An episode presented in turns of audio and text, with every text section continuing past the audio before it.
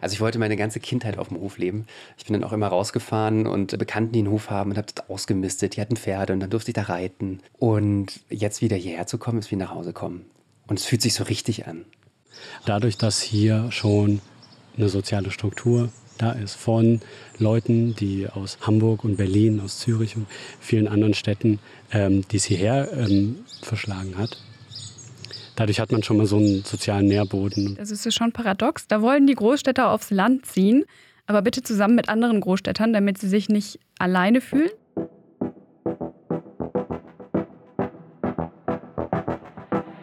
Y-Kollektiv. Der Podcast.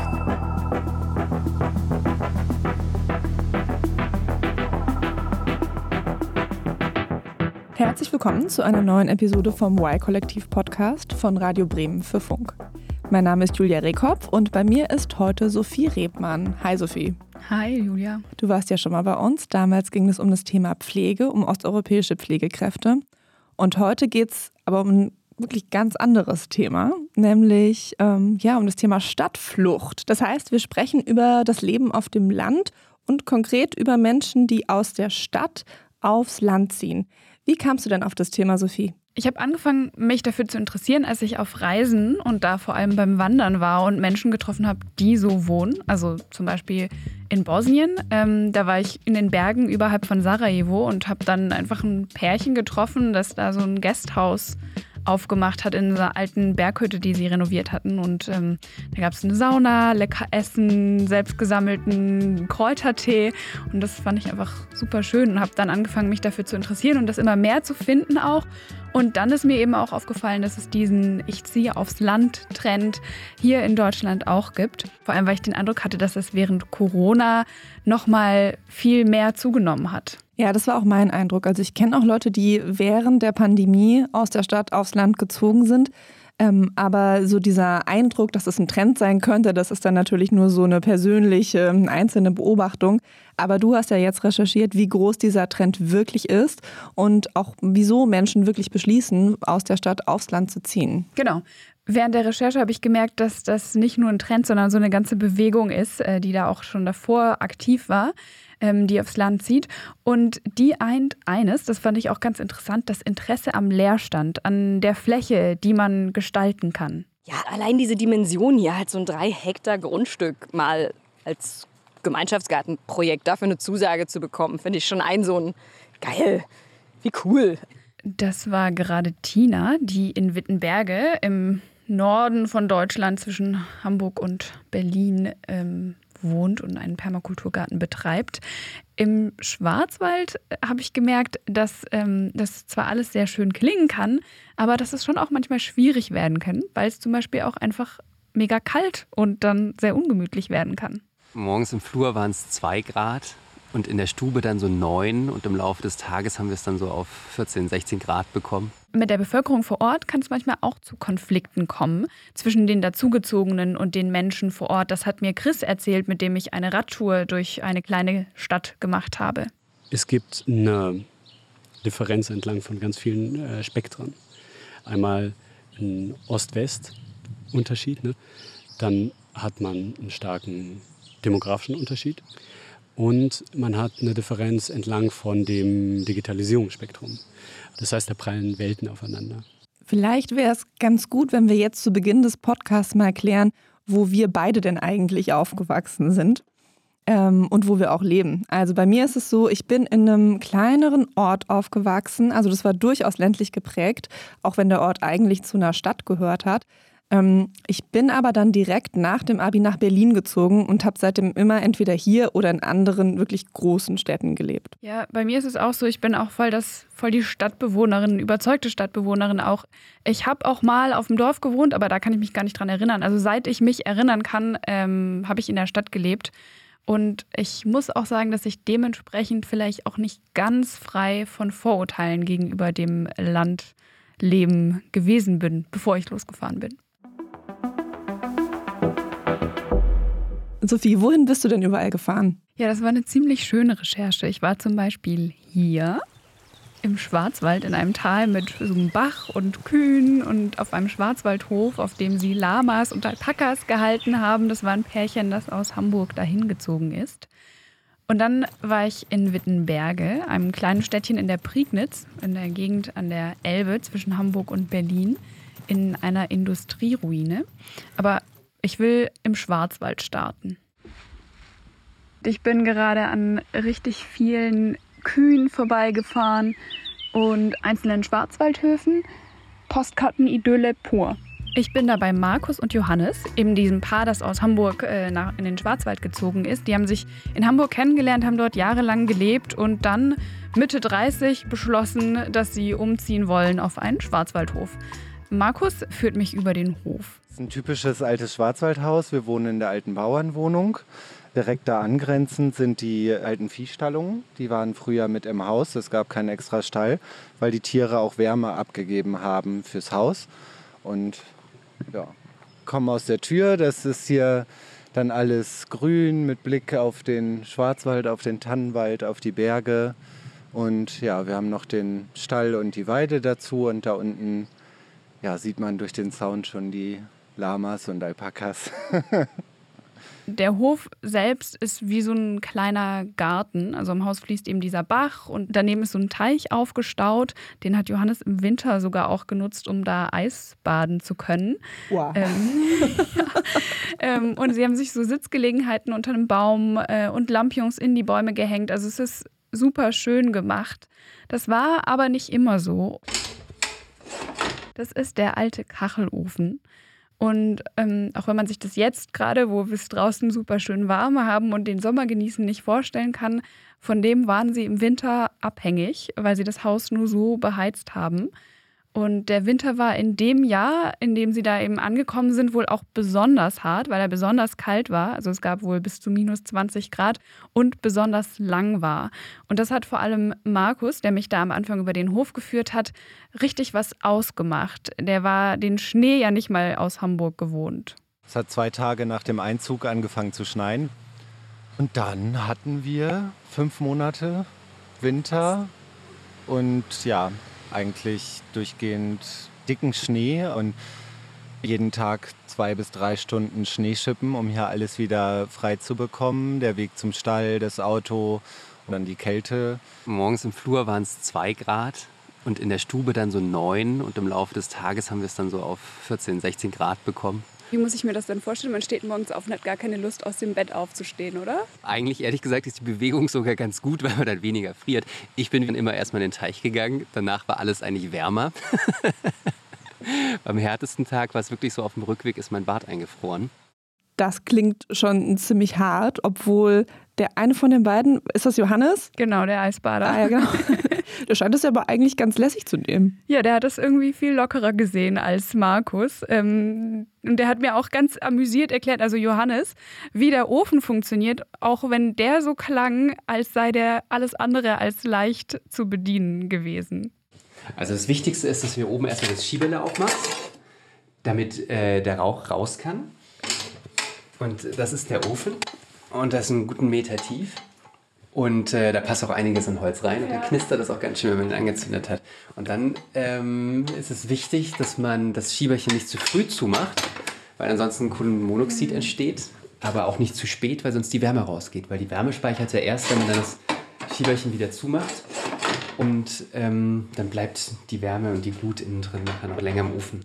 Ja, und wenn du dir vorstellst, dass sie davor in einer kernsanierten Altbauwohnung mit Fußbodenheizung gewohnt haben, äh, dann ist das schon um einiges weniger komfortabel geworden.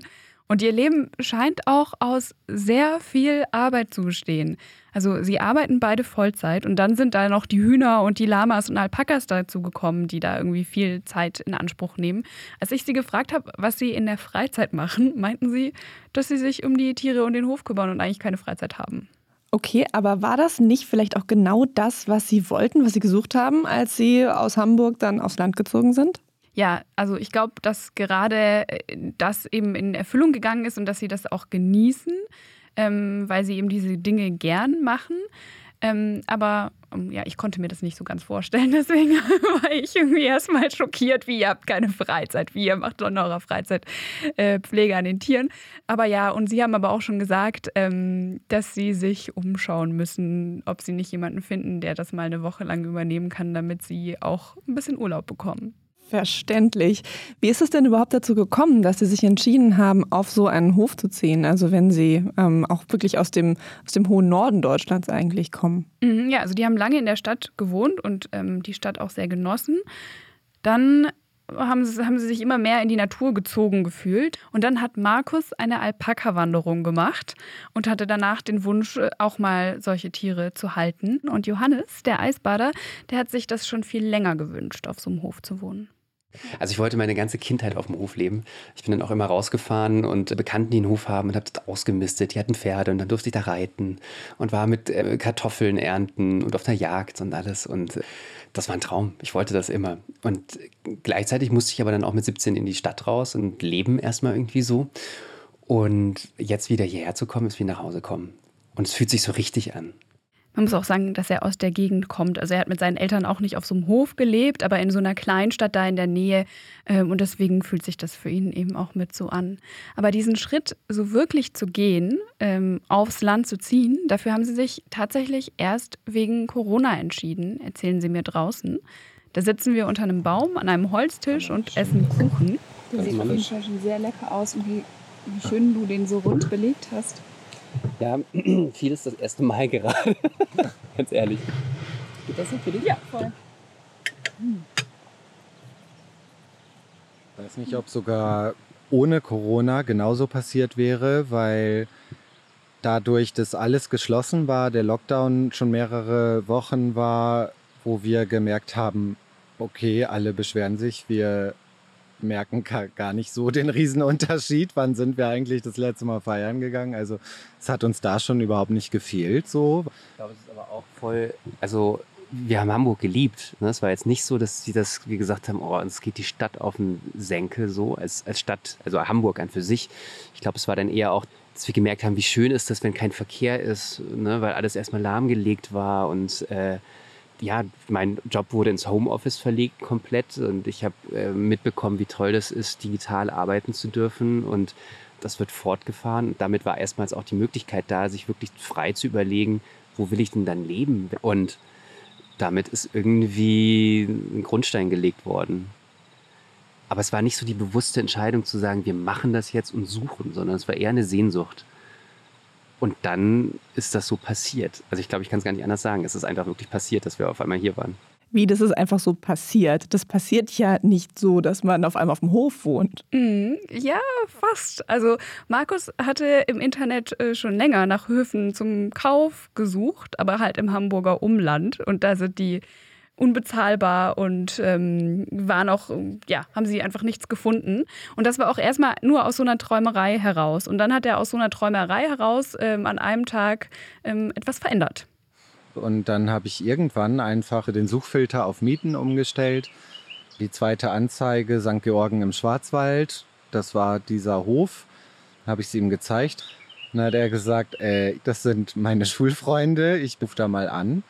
Direkt am folgenden Wochenende sind wir Samstag acht Stunden mit dem Zug hier runter und Sonntag wieder hoch, nur um das anzuschauen. Und so wie wir hier ankamen, also für dich war es ein Nachhausekommen und ich bin hier sofort so die Freiheit gespürt und bin so runtergefahren und dann kam noch obendrauf, dass die Alpakas schon da waren, weil die Vormieterin ist nach England gegangen, konnte die Tiere nicht mitnehmen. Und dann haben wir gesagt, mehr auf dem Silbertablett können wir es nicht äh, serviert bekommen. Sie wussten, besser wird's nicht. Und trotzdem war es ja eine große Entscheidung, die vor allem für Markus, der nicht aus der Gegend kommt, auch nicht so leicht war.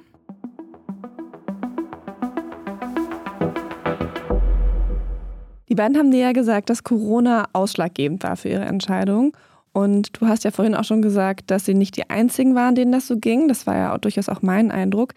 Gibt es denn dazu Zahlen? Lässt sich denn irgendwie nachweisen, wie viele Leute wirklich aufs Land gezogen sind während oder wegen Corona? Also Zahlen zu finden ist super schwierig. Und das liegt daran, dass die Statistiken sehr langsam sind. Es ist so, dass die kommunalen Meldeämter, also dieser Ort, an dem man sich halt eben anmelden, ummelden muss, äh, wo man meistens so lange warten muss und wo es so nervig ist, zumindest finde ich das immer so, die geben diese Daten dann an das jeweilige Statistische Landesamt weiter und das gibt sie ans Statistische Bundesamt weiter. Daraus werden dann solche Kreiswanderungsmatrizen berechnet, also einfach äh, Zahlen, die den Zu- und den Wegzug aus einem Landkreis in einen anderen erfassen. Und dann wäre die Bewegung zu erkennen, aber halt eben noch nicht jetzt für die Corona-Zeit. Das klingt auch so, als ob dieser Prozess des Weiterleitens von einem Amt zum nächsten durchaus seine Zeit in Anspruch ja, nimmt. Genau. Ähm, es gibt aber ein paar andere Hinweise, die man zur Grundlage nehmen kann. Erstmal der Hinweis, dass die Zahl der Menschen in den Städten tatsächlich abnimmt seit 2014. Ähm, die Menschen ziehen aber nicht aus der Stadt direkt aufs Land, sondern in Vorstädte, in Ballungsräume, ähm, von denen sie aus pendeln können. Und in den ja sogenannten Speckgürtel wahrscheinlich genau. gerne. Ähm, und es ist ja irgendwie selbstverständlich, dass wenn die Menschen im Homeoffice sind und sich eben solche Perspektiven aufgeben, dass dann dieser Schluss kommt, dass ich ja auch ein bisschen weiter wegziehen kann, wenn ich eben nicht jeden Tag in die Stadt fahren muss. Es gibt da diesen Trend auf jeden Fall. Und äh, man kann ihn zum Beispiel auch bei ImmoScout24 äh, ablesen. Das hat äh, im Juni gemeldet, die Anfrage an Häusern auf dem Land ist deutlich größer als im Vorjahr. Und das war eben schon nur im Juni. Das heißt, es gibt also schon einige Hinweise, aber keine belastbaren Zahlen von den Ämtern. Genau, so eine Bewegung wäre auch nicht ungewöhnlich, habe ich gelesen. Es gibt Trends, dass eine Zeit lang viele aus der Stadt hinausziehen und dann eben auch wieder viele in eine Stadt reinziehen. Man nennt das Suburbanisierung und Reurbanisierung, wobei das eher die Vorstädte und die Städte betrifft. So, und ich wollte mich ja jetzt aber auch nicht mit Statistik befassen, sondern mit den Menschen und auch nicht mit den Vorstädten, sondern mit dem echten Land und mit den Menschen, die da ähm, hinziehen. Deshalb habe ich mit Frederik Fischer gesprochen. Der ist einer, der diese Bewegung aktiv mitgestaltet und gut vernetzt ist.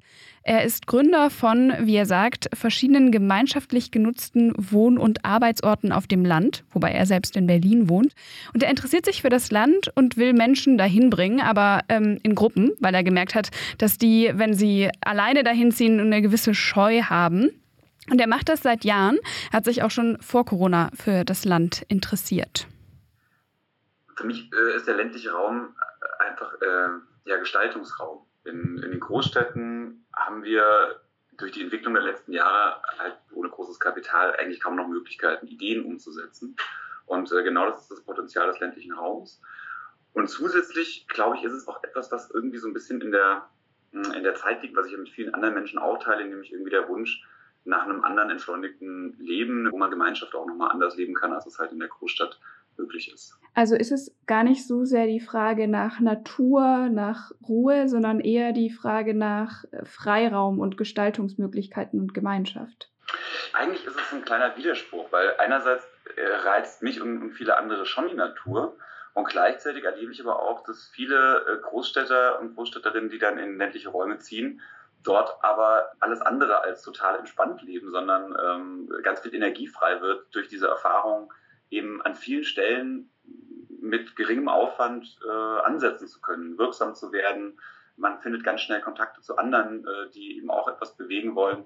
Und insofern äh, ist es bedingt ein, ein ruhigeres Leben, aber man hat irgendwie doch beides. Mm, er vergleicht Wittenberge, die Kleinstadt auf dem Land, die ich mir angeschaut habe während der Recherche und in der er eben ein Projekt für Großstädter gestartet hat, mit Berlin in den 90ern. Wittenberge hat ganz viel getriggert, was ich so mit dem Berlin der 90er assoziiere. Ich bin 2007 nach Berlin gekommen, da war das leider schon zum größten Teil vorbei. Aber äh, genau, Wittenberger hatte eben äh, vieles von dem, was ich damals noch erlebt habe und was ich vor allem halt aus Erzählungen gehört habe. Also vor allem eben dieses Kopfkino, diese Frage, toll, hier gibt es so viel Leerstand, was kann man damit machen? Das ist echt interessant, dieser Vergleich mit dem Berlin der 90er Jahre. Auf jeden Fall scheint ja dieser Gestaltungsfreiraum voll das Thema zu sein beim, äh, beim Thema Land. Ähm, aber die Gemeinschaft, die ist es ja anscheinend auch. Und wenn ich das jetzt richtig verstanden habe, dann organisiert er, dass die Gemeinschaft auf dem Land dann auch schon da ist? Ja, genau. Also er hat in Wittenberge so ein Kommt, wir ziehen alle gemeinsam auf das Land Wohnprojekt gestartet, das jetzt auch ohne ihn weiterläuft. Dort war ich auch. Wittenberge liegt an der Elbe auf halber ICE-Strecke zwischen Hamburg und Berlin. Auf dem Markt, dem Highlight der Woche, war ich mit Chris verabredet. Chris ist Teil dieser Gemeinschaft, die da jetzt eben noch da ist, von Großstädtern, die da hingezogen sind. Die nennen sich ElblandwerkerInnen und haben alle ihre eigenen Jobs, engagieren sich aber eben zusammen in Wittenberge, starten da Projekte und verschiedene Aktionen. Spargel 2. Hey. Sophie? Ja. Hi, ich bin Christian. Hi. Hey. Ich bin gerade noch bei meinem morgendlichen Einkauf äh, und es fehlt mir nur noch Gemüse. Auf mich wirkt Chris sehr ausgeglichen und in sich ruhend. Er trägt Birkenstock-Sandalen, eine Stoffhose, schiebt so ein Rennrad mit Satteltaschen neben sich her. Wir waren nämlich zu einer kleinen Radtour durch die Stadt verabredet. Wie sieht es denn aus in Wittenberge? Ich bin ehrlich gesagt noch nie ausgestiegen, obwohl ich schon oft im ICE da angehalten habe. Es ist eine Kleinstadt mit Häusern aus vielen verschiedenen Epochen, vor allem aus der Gründerzeit, das sind so Ziegelbauten dann. Manche sind wunderschön rausgeputzt. Äh, bei den Jugendstilhäusern ist jedes in einer anderen Farbe. Und dann hat man aber eben an der nächsten Straßenecke ganz schön viele verrammelte Fenster, bröckelnden Putz, verwilderte Gärten. Also es gibt 20 Prozent Leerstand in dieser Stadt. Ähm, und das ist eben auch das, was viele anzieht. Die geringen Mieten, ähm, nicht nur zum Wohnen, sondern eben auch, weil sie viel Freiraum bieten, sich da auszuprobieren, also eben diese Gestaltungsmöglichkeiten. Die findet Chris auch super, genauso wie er die Natur und die Ruhe genießt. Was für ihn aber wirklich entscheidend ist und beim letzten Schritt, bei der letzten Entscheidung mitgeholfen hat, das ist die Gemeinschaft der Zugezogenen. Dadurch, dass hier schon eine soziale Struktur da ist von Leuten, die aus Hamburg und Berlin, aus Zürich und vielen anderen Städten, ähm, die es hierher ähm, verschlagen hat, Dadurch hat man schon mal so einen sozialen Nährboden und wird direkt äh, integriert in ein Netzwerk. Und die Tatsache, dass Leute hier das schon vorgemacht haben, das ist ein ganz entscheidender Faktor bei meiner Entscheidung äh, gewesen. Mit dieser Entscheidung hat sich sein Leben komplett verändert. Er hat davor in Startups gearbeitet, hatte 60-Stunden-Wochen, hat sich Mittagsessen bestellt und war an Wochenenden auf Konzerten und in Bars. Und jetzt arbeitet er bewusst nicht 100 Prozent, um sich in die Gemeinschaft einbringen zu können und macht Wocheneinkäufe auf dem Markt, weil er jeden Tag kocht. Ich finde trotzdem ganz schön krass, was er gesagt hat. Also er ist nach Wittenberger gezogen und hält es da auch gut aus, aber eigentlich nur deshalb, so habe ich ihn verstanden, weil so viele andere Großstädter da sind. Also es klingt so ein bisschen nach Etikettenschwindel. Ja, du hast so ein bisschen recht. Also es ist schon paradox. Da wollen die Großstädter aufs Land ziehen, aber bitte zusammen mit anderen Großstädtern, damit sie sich nicht alleine fühlen. Ja, das genau. geht aber, das geht vielen so. Das, deswegen hat äh, Frederik Fischer das auch initiiert. Der hatte nämlich da eine Umfrage gemacht und dann irgendwie von vielen zurückgemeldet bekommen, ja, ich würde ja, wenn ich wüsste, dass ich nicht alleine da starten muss. Und so ein bisschen finde ich, wenn man sich damit reinversetzt, kann man das auch nachvollziehen. Ich packe jetzt kurz meine Vorurteile über das Leben auf dem Land aus. Ähm, ich stelle mir vor, dass man da relativ alleine ist, dass da einfach weniger Menschen sind und dass die, die da sind, alt eingesessen sind, sich seit ihrer Kindheit kennen und dann vielleicht auch einfach nicht so offen und man deswegen nicht so viel Anschluss bekommt. Also das war praktisch da so meine Vorstellung. Ich habe schon auch gemerkt, dass es ein bisschen anders ist, aber ähm, genau, also ich kann mir eben mit vorstellen, wieso es das gab. Und was genau ist dieses Projekt, das da in Wittenberge stattgefunden hat? Wie lief das denn ab? Mhm. Also die Idee war, 20 Großstädter ziehen gemeinsam für sechs Monate an einen Ort mit Leerstand. Sie arbeiten dort an ihren Berufen weiter und entwickeln nebenher gemeinsame Aktionen und Projekte. Sie nennen sich DigitalarbeiterInnen und die kamen dann eben im Juli 2019 an und haben für sechs Monate jeweils ein möbliertes Zimmer in einer WG bekommen, äh, mit Internet und einem Platz im Coworking für einen Umkostenbeitrag von 150 Euro. Das Projekt hieß äh, Summer of Pioneers. Und das zu finanzieren, das hat geklappt, weil der Bürgermeister von Wittenberge Lust auf das Projekt hatte. Und tatsächlich muss das Projekt gut gelaufen sein, sagen Frederik Fischer und die anderen Teilnehmenden. Und von den insgesamt 30 Pionieren, die da waren, sind dann 17 in Wittenberge geblieben. Die nennen sich jetzt Elblandwerker und ziehen neue Leute an, wie zum Beispiel Chris. 17 von 30, immerhin. Äh, was sind denn für Ideen und Projekte entstanden? Ja, das äh, wird jetzt ein bisschen klischeehaft. Also es gibt so kleine Projekte wie eine Radreparatur oder eine Müllputzaktion. Gibt es auch größere Sachen wie den Stadtsalon Safari, der in so einem ehemaligen Laden ähm, an einem großen Platz als Kulturzentrum und Ort für Bürgerbeteiligung eröffnet wurde. Und jetzt entsteht gerade ein Mitmach-Permakulturgarten. Permakultur sagt einem so grob was, ne? Das ist so nachhaltig, es geht um nachhaltige äh, Gartengestaltung, bei der man auf die mhm. Ökosysteme Acht gibt und versucht, die mit nachzuahmen.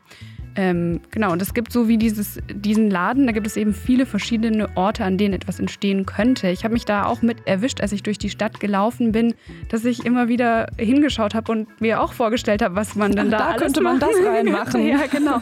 Und Chris hat auch so eine Lieblingsstelle, zu der wir dann gefahren sind. Alright. Ist nur ein Katzensprung. Zwei Minuten in die Richtung und dann sind wir da. Du musst dir vorstellen, es ist ein riesiges Fabrikgebäude wie so eine kleine Festung. Das Gebäude steht praktisch, der Großteil steht jetzt leer, ja? Ein größerer Teil, ja. Ähm, und hier gibt es ein paar kleine Betriebe, aber das ist natürlich nicht zu vergleichen mit dem industriellen Erbe, was es hier äh, mal gab vor der Wende. Also vor der ähm, DDR-Zeit wurde hier Singer Nähmaschinen produziert und danach Veritas äh, Nähmaschinen.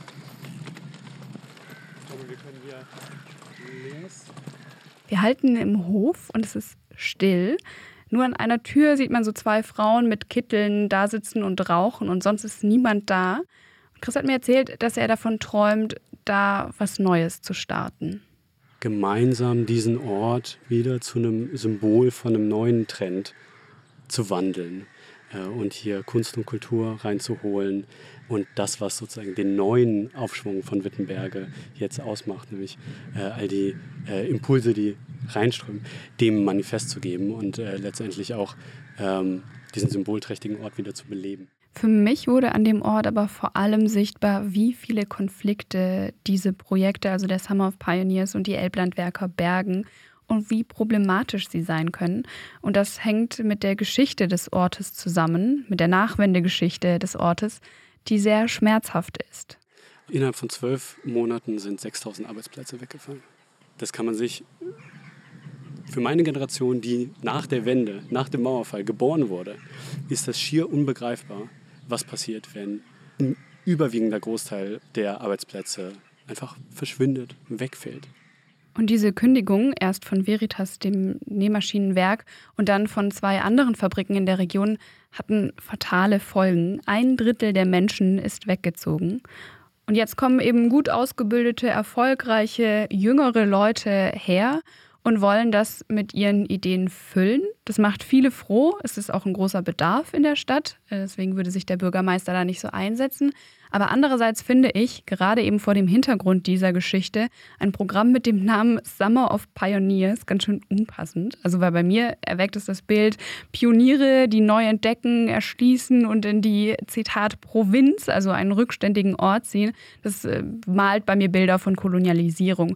Und wenn ich vor Ort wäre, ich wäre ähm, ganz schön stinkig. Mir würde das überhaupt nicht passen. Jetzt kommen Menschen aus Hamburg, aus Berlin, aus Zürich, aus dem Westen, kommen hierher zurück als Pioniere.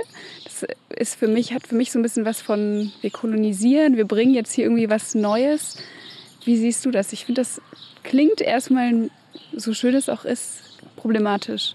Ja, das ist ein sehr, sehr wichtiger Punkt.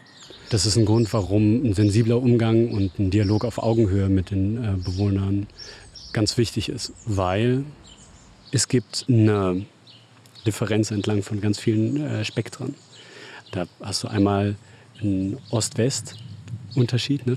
und dann hat man einen starken demografischen Unterschied. Die Stadtbevölkerung hier ist relativ alt und man hat eine Differenz entlang von dem Digitalisierungsspektrum. Die Leute, die hierher ziehen, sind ganz klar DigitalisierungsgewinnerInnen. Und für viele Leute hier vor Ort kann man das nicht so einfach sagen. Das heißt, da prallen Welten aufeinander. Hast du denn von den Konflikten, als du da warst, auch was mitbekommen? Diese Ungleichgewichte zwischen den älteren Bewohnern und Bewohnerinnen und den jüngeren Zugezogenen springen einem zum Beispiel gleich ins Auge. Und ich habe auch gemerkt, dass da viele sich klar als Rechte zu erkennen geben. Und auch gehört von Chris zum Beispiel, dass sie sich mit ähm, einzelnen Leuten und ihrer Fremdenfeindlichkeit schon auch auseinandersetzen und diskutieren. Oder ich habe zum Beispiel auch gehört, dass die Menschen ähm, auf dem Markt sich beschwert haben über die Masken und in den Läden einfach zum Beispiel drauf geschissen haben. Und habt ihr auch mal über äh, diesen Namen Pioniere gesprochen? Denn das ist ja auch ein Begriff, der in der DDR durchaus benutzt wurde. Also das war ja diese ähm, Massenorganisation für Kinder. Ist das nicht auch dahingehend ein bisschen unsensibel, diesen Begriff jetzt wieder und so neu zu benutzen? Mm, ja, ich habe darüber auch mit Frederik Fischer, dem Initiator, gesprochen, weil ich dachte, von dem kommt der Name ja. Und der meinte, der Begriff drückt halt gut aus, was sie machen. Sie sprechen damit die Zielgruppe an. Ihre und, Zielgruppe. Genau. Mhm. Und ähm, natürlich hat er eine Vergangenheit, ähm, aber die wollen sie jetzt neu deuten und den Begriff deshalb trotzdem behalten. Aber ja, ich finde, dass es äh, schon eine große Rolle spielt, wie man sich nennt. Nicht nur wegen der Geschichte, sondern weil es auch einen Einfluss auf das Selbstverständnis und das Auftreten hat. An ein, zwei Stellen musste ich während meines Aufenthalts in Wittenberge schon schlucken. Einmal habe ich mit Tina äh, gesprochen. Das ist eine derjenigen, die den Permakulturgarten machen. Und da hat sie mir von den Zielen erzählt, die sie für diesen Garten hat.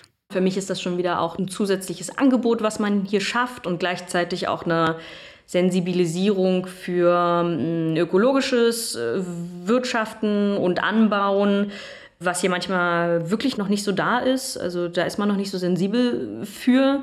Bio wird halt eher noch belächelt von vielen. Ja, wir sind auf einem anderen Level als die Großstadt. Und deshalb finde ich das hier eine immense Chance, dazu beizutragen, ähm, für das Thema zu sensibilisieren. Für mich schwingt da ein, ich weiß es besser, ich bin euch voraus mit. Und mich hat noch eine andere Sache gestört, die wollte ich mit Frederik Fischer ansprechen. Als ich auf die Profile von den ElblandwerkerInnen geschaut habe, waren das alles Weiße. Wie durchlässig ist das für POCs, Menschen mit Migrationshintergrund, der nicht aus äh, Westeuropa kommt? Ja, wenn wir uns die Wanderungsstatistik in den letzten Jahren anschauen, was so das Wachstum der Großstädte betrifft, da sehen wir, dass die sieben größten Städte in Deutschland, die schrumpfen eigentlich seit 2011 schon wenn nicht zwei demografische Gruppen dem entgegenwirken. Das sind einmal Menschen, die für die Berufsausbildung in die Großstädte ziehen und zum anderen sind es halt Menschen mit Migrationshintergrund. Und beides hat halt einfach gute Gründe. Ne? Also wenn ich studieren möchte, dann gibt es ja momentan kaum eine Alternative als die Großstadt. Und dasselbe gilt halt auch für Menschen mit Migrationshintergrund, für die halt die Kontakte und Netzwerke total wichtig sind und auch die finden sich leider in, in ländlichen Räumen nicht so. Also das, das können wir als Problem wahrnehmen. Es ist nur tatsächlich so, dass uns bislang nicht wirklich Möglichkeiten eingefallen sind, wie wir dem entgegenwirken können. Und wir hoffen natürlich, dass sich das irgendwie ändert, dass auch der ländliche Raum bunter wird. Aber äh, das ist tatsächlich eine riesen Herausforderung. Ich glaube aber, das greift zu kurz. Also ein großer Grund, warum so wenige POCs dahin ziehen, ist sicher einfach Rassismus. Ich habe einige Menschen gesehen, die sich über Tattoos äh, klar als Nazis zu erkennen gaben. Und in so einer Umgebung bekommst du natürlich Angst und fühlst dich unwohl, wenn du betroffen bist von, ihrer, von ihrem Rassismus. Und das zu ändern, da müssten sich die Elblandwerker und Elblandwerkerinnen klarer positionieren, finde ich. Sonst bleibt die Gemeinschaft, äh, die sich da auf dem Land niederlässt, einfach eine weiße privilegierte Gruppe. Und wenn wir von Privilegien sprechen, dann betreffen die ja nicht nur die Herkunft, sondern auch die Ausbildung und den Job. Ja, du hast jetzt auch vor allem mit Leuten gesprochen, die digital arbeiten können und ähm, also remote arbeiten. Ähm, ist das denn sozusagen auch das Rezept, dass man einfach den Job, den man eh schon hat, dann aus dem Homeoffice auf dem Land macht? Ja, es scheint so zu sein. Also der Großteil macht das genau so. Es gibt ähm, da auch zwei Limo-Produzenten, die sich mit ihrem Vertrieb dort niedergelassen haben. Also bei solchen Modelle sind eher die Ausnahme. Ja, und Tina, ähm, die mit dem Permakulturgarten, die hat ihr Büro da auch mit den anderen zusammen im Coworking, aber die macht was ganz anderes. Und das ist eigentlich eine ganz witzige Geschichte. Sie ist Stadtkind durch und durch, ist in Chemnitz, also damals Karl-Marx-Stadt, geboren, hat ihr ganzes Leben in Berlin verbracht und war dann aber super genervt und ist nach Wittenberge gezogen, weil sie da einen Job bekommen hatte, der schon ausgeschrieben war. Ähm, Vor zwei Jahren war das zur gleichen Zeit wie der Summer of Pioneers und äh, seitdem setzt sie sich beruflich dafür ein, dass die Menschen in der Region bleiben. Also sie soll für die Vernetzung zwischen den Hochschulen und Unis im Land ähm, Brandenburg, zwischen Schülern und Schülerinnen und Unternehmen ähm, zuständig sein. Präsenzstelle Prignitz heißt ihre Stelle und Tina ist ganz glücklich damit ein bisschen was Sinnstiftendes, weil ich finde es jetzt schon ganz cool, der Jugend hier zu zeigen, hey, es gibt auch Perspektiven. Ihr müsst jetzt nicht immer nur nach Berlin, Hamburg, Leipzig zum Studieren. Es gibt richtig coole kleine Fachhochschulen oder technische Hochschulen. Ähm, ja. Würdest du sagen, dass es dass praktisch genug oder viel getan wird dafür, dass die Jugendlichen auch gleich vor Ort bleiben können? Also es sind alle extrem bemüht, auf jeden Fall, die Jugend beruflich hier zu halten, ja also wirklich mit persönlicher Ansprache teilweise. So, ey, wir gehen in die Klassen. Also da ist man äh, tatsächlich wirklich sehr bemüht. Was in meinen Augen aber eben vernachlässigt wurde in den letzten Jahren, ist halt auch das lebenswert hier zu machen. Also ein Kulturangebot zu schaffen. Cafés, Kneipen, Diskotheken. Es gab im Umland wirklich eine Diskothek, die komplett von der Prignitz angesteuert wurde. Die hatten auch echt ein gutes Line-up, habe ich mir sagen lassen. Und das gibt es halt alles nicht mehr. Und ganz ehrlich, das ist schon, also da kann es noch so viele berufliche Perspektiven geben. Aber diese Region braucht halt mehr Kultur wieder und einfach auch mal eine Kneipe, ja, sodass die Leute wirklich ähm, da auch Bock haben, hier zu bleiben. Weil wir gerade bei Berufen waren, wollte ich noch mal kurz auf die beiden neuen Bewohner auf dem Schwarzwaldhof zurückkommen. Ja, genau. Wie war das bei denen denn eigentlich? Also können die einfach in dem Job weiterarbeiten, den sie vorher hatten? Also Johannes hat ja über Corona jetzt die Möglichkeit gehabt, mehr im Homeoffice zu arbeiten und deswegen ja. Aber bei Markus, dem die Kälte mehr ausgemacht hat, war das nicht so. Ähm, und der wirkt auf mich, als hätte er von all den Menschen, mit denen ich gesprochen habe, wirklich den mutigsten Schritt gewagt. Ähm, der hat nämlich wirklich seinen Job aufgegeben. Ähm, das fiel ihm auch schwer. Aber er ist Pfleger und er meinte, wenn er in der neuen Heimat keine Arbeit findet, dann muss er sich wirklich sehr doof anstellen. Und du weißt ja, er ist begeistert für diese Lamas und Alpakas und er wünscht sich mit der Zeit mit Tiertherapie anzufangen und dann so ein bisschen seine Pflegestunden zu reduzieren.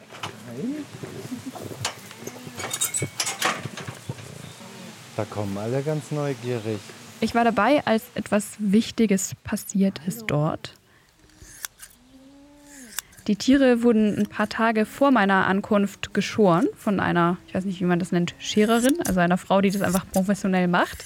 Und jetzt mussten Markus und Johannes ihnen noch am Kopf die langen Haare abschneiden, die so ein bisschen stehen geblieben sind. Das ist aber ganz schön riskant. Denn Lamas und Alpakas sind zwar Herdentiere, also zusammen unterwegs, aber sie berühren sich nicht und werden auch nicht gerne berührt. Wenn sie einander zu nahe kommen, dann fangen sie an, sich anzuspucken. Ah ja, und die können auch ziemlich weit spucken. Ne? Ja, genau. Ähm, deshalb braucht es schon viel Vertrauen, damit sie sich berühren lassen, vor allem am Kopf, weil sie da eben besonders sensibel sind. Okay, und ist das gut gegangen? Dass es am Kopf so ruhig machen lässt, das macht auch längst nicht jedes Tier so. Bist du fertig im Kopf? Bei dir? Siehst du noch was? Nee, sieht ziemlich cool aus, finde ich, von hier. Das hier hinten würde ich stehen lassen. Das ist irgendwie lustig. Ja, würde ich auch lassen. Sie haben durchgehalten, auch wenn es schwer war. Und ich durfte danach auch noch mit auf einen Lama-Spaziergang gehen. Zwei Halfter nehmen und ein Stück gehen? Ja, gerne. Oder? Willst du? Ja.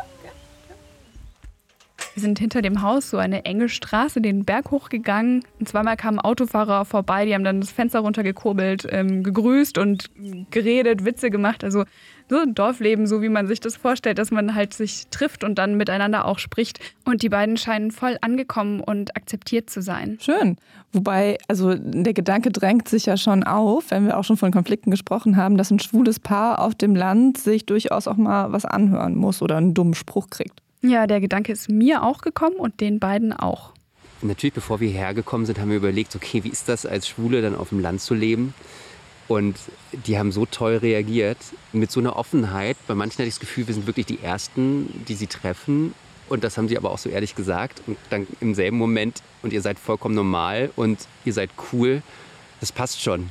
Als ich mit den beiden auf dem Spaziergang war, hatte ich jedenfalls den Eindruck, dass sie total zufrieden sind äh, und in sich ruhen in ihrem neuen Leben. Hast du den Eindruck, dass ähm, dieses Leben hier dich auch verändert hat? Also nicht nur das Leben sich selbst, sondern auch praktisch dich? Ähm, ja, es hat mich deutlich zufriedener gemacht, ruhiger und ausgeglichener und zufriedener. Doch, das fühlt sich vom Grundbefinden anders an. So. Es klingt ja so, als ob ähm, Markus zumindest da schön seine Ruhe gefunden hat und sehr zufrieden ist mit seinem neuen Leben. Wie ist es denn jetzt bei dir, Sophie? Du als Stadtkind, als überzeugte Städterin, bist du jetzt auch so ein bisschen ins Grübeln gekommen? Also könntest du dir auch vorstellen, aufs Land zu ziehen? Also ich finde es schön und ich habe schon gemerkt, dass diese Ruhe und diese Natur um mich herum auch auf mich eine Wirkung hat ähm, und dass auch ich von diesem Freiraum eben getriggert bin. Ähm, aber ich habe auch gemerkt, dass an beiden Orten, also in Wittenberge und im Schwarzwald, die Menschen sich verpflichtet fühlen, länger da zu bleiben, so zu committen, zu investieren. Also sei es jetzt in Tiere oder in Projekte und in die Gemeinschaft. Und das könnte ich mir äh, noch nicht vorstellen. Einfach, ich könnte mir noch nicht vorstellen, mich jetzt zu beschränken, auf eine gewisse Zeit äh, da irgendwo zu leben. Ähm, also ich fand es schön, aber nein. Naja, wer weiß, vielleicht eines Tages nervt auch dich die Stadt. Ja, wer weiß. Aber jetzt gerade macht es mir erstmal große Freude und große Lust mit den Lockerungen und der geöffneten Außengastro. Okay, ich sehe schon. Ähm, weil es wirklich sehr gut zu dem Thema von unserem Podcast heute passt, möchte ich ähm, euch empfehlen, in der Audiothek die Hörspielserie Unterleuten anzuhören. Die basiert auf dem Roman von Juli C. Und der spielt ja auch in einem Dorf in der Prignitz, allerdings in einem fiktiven Dorf, ähm, nämlich in Unterleuten. Und in der ARD Audiothek gibt es ansonsten auch in zwei Wochen eine neue Folge vom Y-Kollektiv Podcast. Tschüss! Y-Kollektiv. Ein Podcast von Radio Bremen und Funk.